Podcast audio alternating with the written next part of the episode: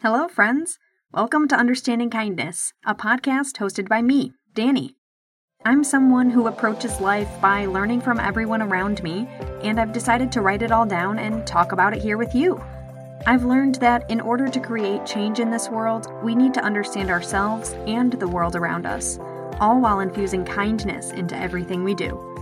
If I can do it, you can do it, and we can do it together. Welcome to Understanding Kindness. Hey there. Today I want to discuss something that recently popped into my head and I thought would make an interesting episode. That's usually how this goes.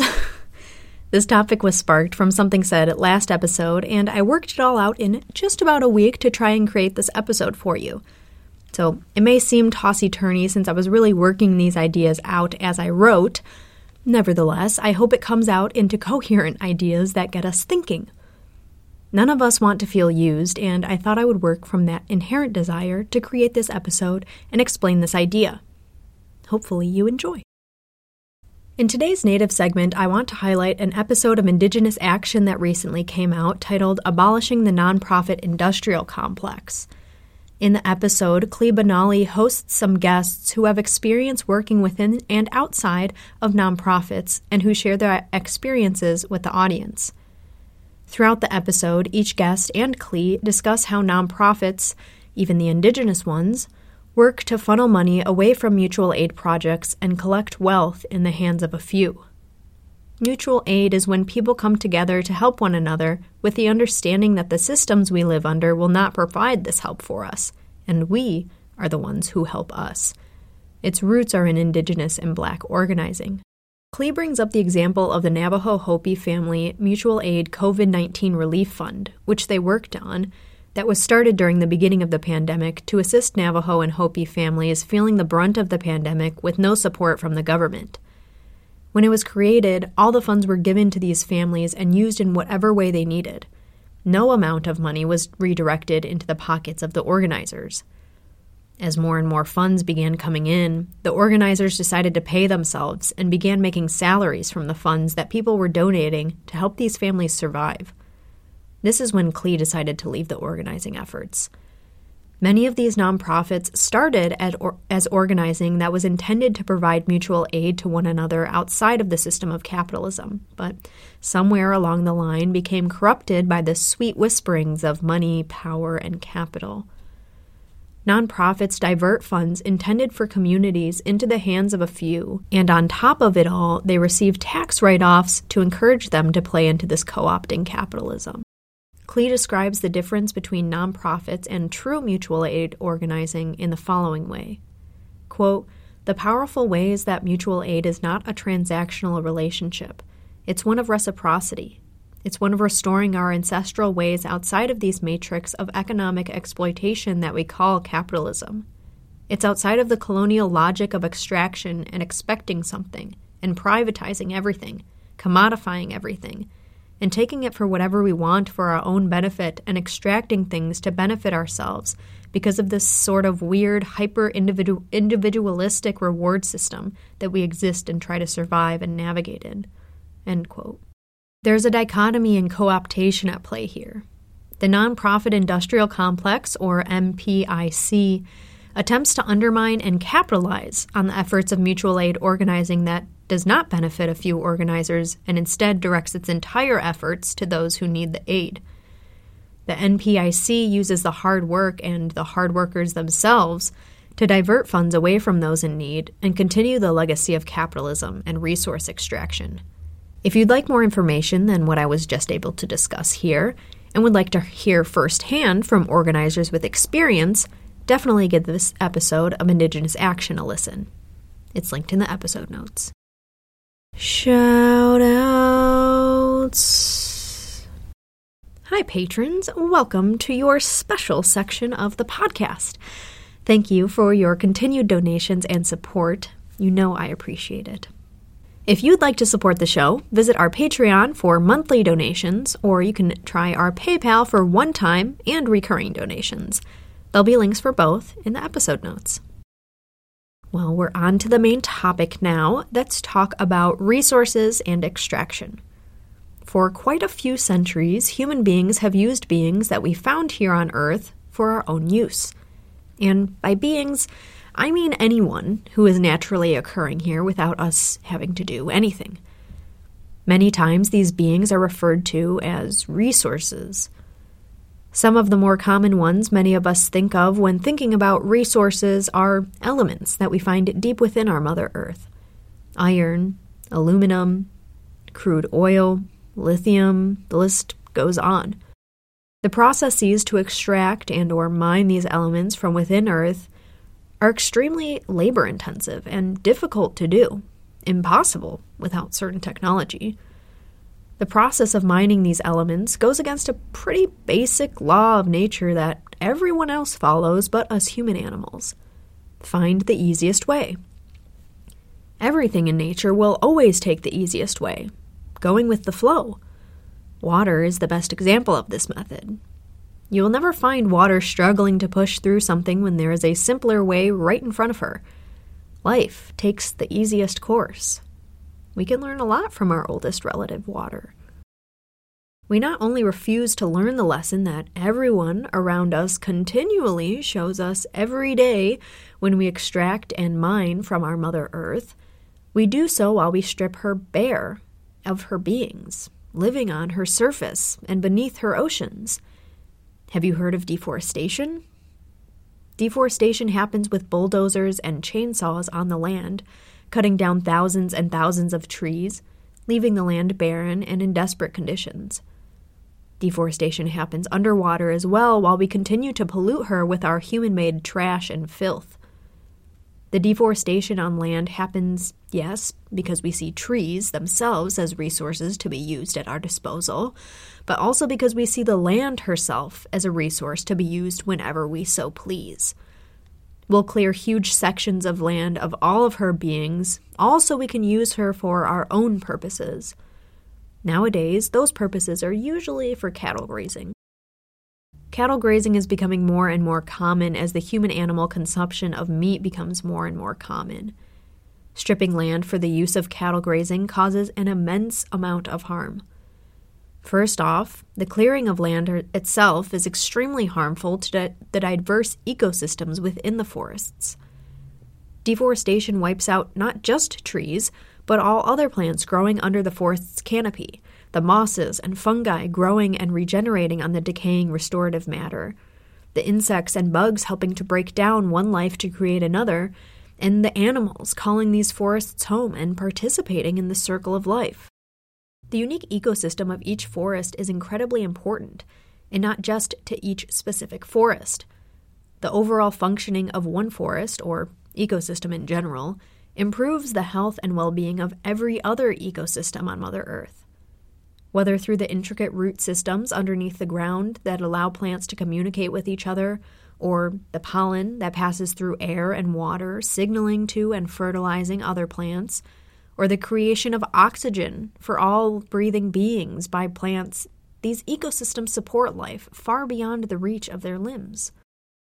To many of us human animals in the US, these things don't seem important, don't seem to have direct implications in our lives. But let's think about it for just a moment, shall we? Of course, there's the obvious one of oxygen. If plants weren't around sucking up all the lovely CO2 swirling around the air and creating some of that fresh, fresh oxygen, we wouldn't be able to breathe and therefore live. Then we've got the whole food thing.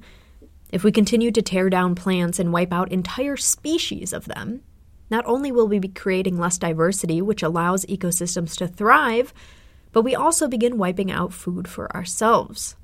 We must eat plants in one way or another, whether that's directly from the source by eating the plants themselves or by eating other animals who eat plants themselves.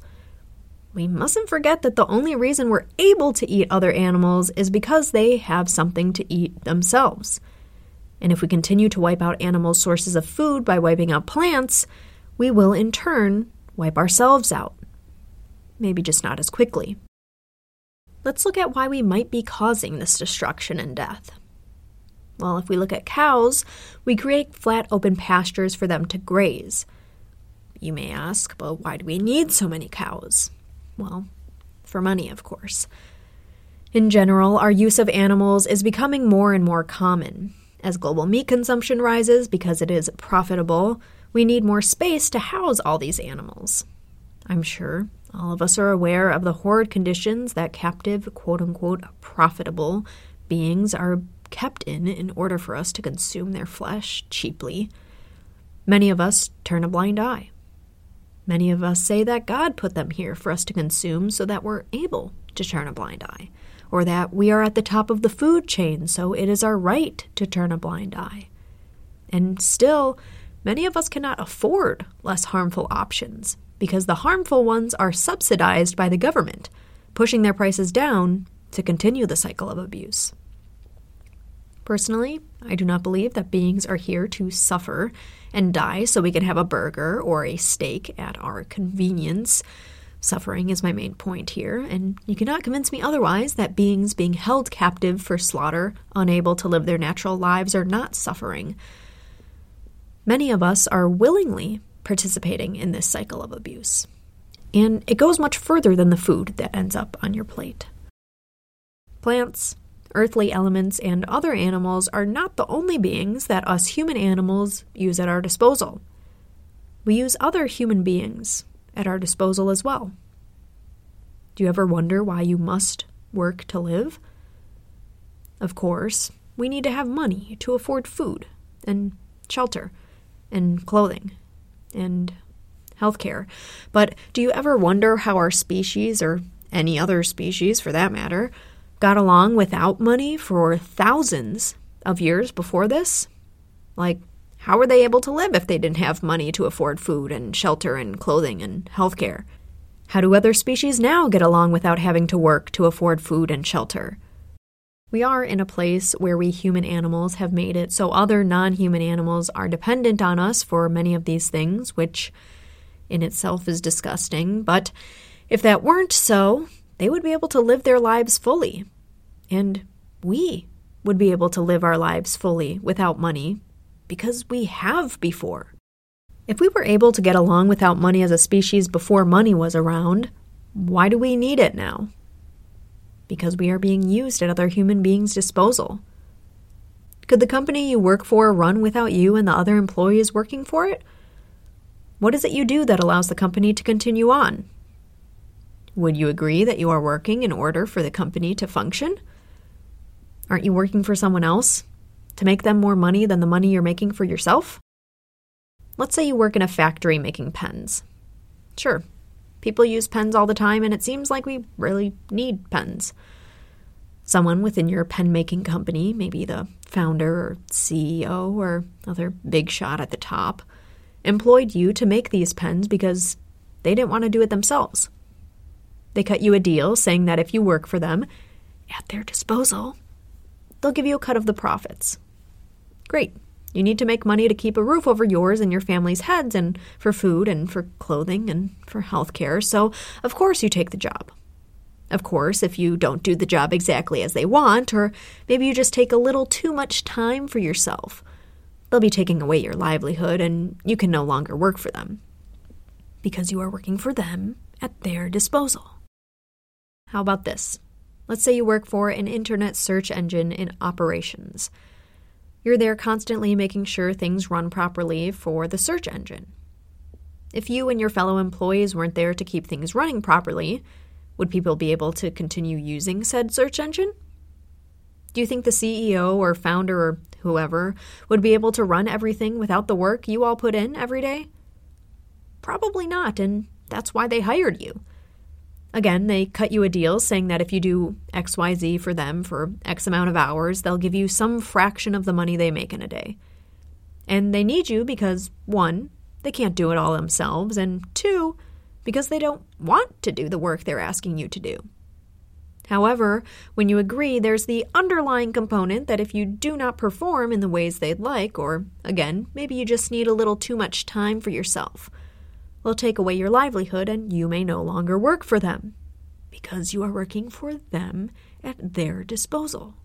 It does not matter to them that you need the income they provide for you in order to literally stay alive in this society.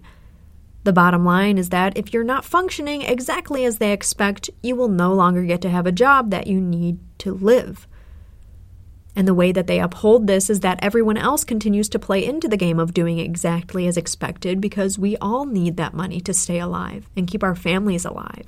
When one of us needs to take a little extra time for ourselves, but it's more than we're quote unquote allowed, your employers can look to its other employees and say, But look, Kyle and Amir and Sunny and Philippa don't need extra time off. They're working like busy little bees for their money. Don't they realize we're not all the same? Don't they realize we're not all machines? That our lives depend on keeping this job? But don't they also realize that we're human beings who literally cannot perform exactly as expected at all times and be healthy and live lives fully? Don't they realize that we want to live life just as much as they do? That we don't want to spend our lives working for someone else just as much as they don't? That we don't want to live our lives at someone else's disposal?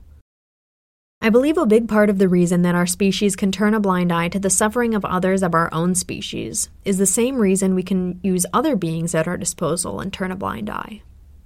We're very selfish and short sighted beings. It's important to admit that because it's the truth. Many of the things I've talked about so far don't seem important to us human animals in the so called US, and that's because we tend to work in immediacy. What can I see now? What will happen now? How does this affect me now? Individually, we do not live very long, relatively speaking, and we all want to preserve our own life and happiness. These truths are not good things or bad things, they just are. It's important to acknowledge them so we can understand our shortcomings and live with them in mind. How will my stripping of land affect other beings calling her home? How will my wiping out of entire ecosystems affect my grandchildren? My grandchildren's grandchildren? There are people who have been thinking about these questions for millennia, and maybe you know who they are if you've been an avid listener of this podcast. Indigenous people have been living in ways that protect our Mother Earth and create a sustainable future for us all.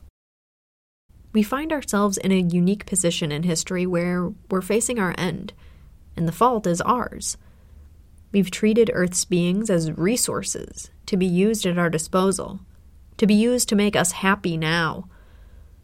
In my opinion, we, and by we, I mean settlers like myself, do not get to keep making choices about how to live on and with our Mother Earth. We've done enough killing and stripping and mining and torturing. It's time to give the decision making back to those who will care for us all, instead of just a small hoarding few. That's the only way we'll find ourselves in a more hopeful situation. None of us want to be used at someone else's disposal. And when I say none of us, I mean none of us. Not one of us human animals, not one non human animal, not one plant, not one ounce of Earth's metals, not the Earth herself. We are all living beings participating in the extraordinary cycle of life. None of us chose to be here, yet here we are. Us human animals in the so called US have been going around doing as we please at everyone else's disposal. Whether we've been seeing or not, it has been happening. We've been taking what we want when we want it, and we do not care who's affected or how difficult it is to obtain. We've been going against fundamental laws of nature. As I mentioned earlier, our relatives here on Earth have much to teach us about how to live here. One of the biggest lessons is to take the easiest way, the simplest way. And going against this fundamental law of nature puts human beings in a unique spot. It's almost as if we believe we can defy nature, outsmart her. We seem to believe, based on our actions anyway, that everything and everyone here on earth has been created for us.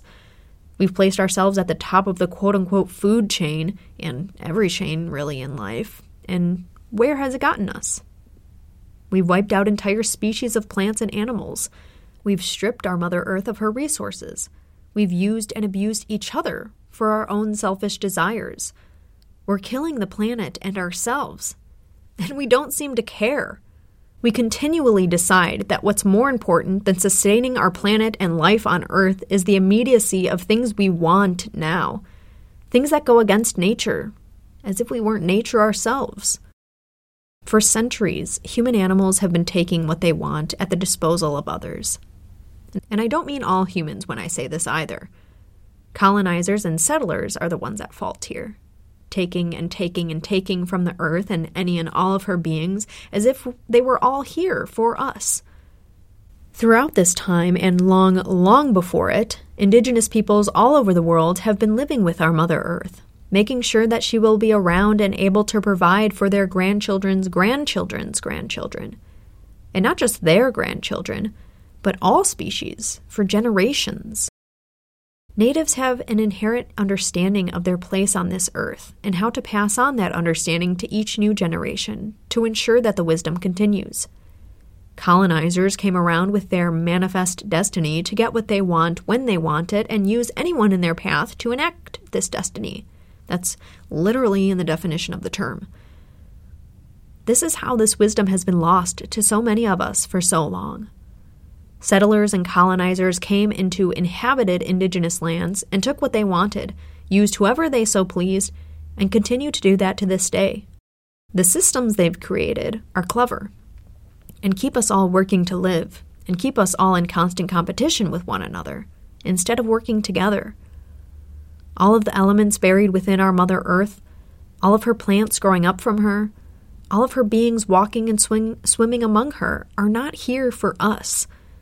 You are not here for any other human being's use and disposal. You and all of us are here simply to live life, to participate in the wonderful circle of life. None of us chose to be here. None of us chose to be used and eventually killed at the hand of someone else and or of capital. We find ourselves in a very unique and sticky situation currently.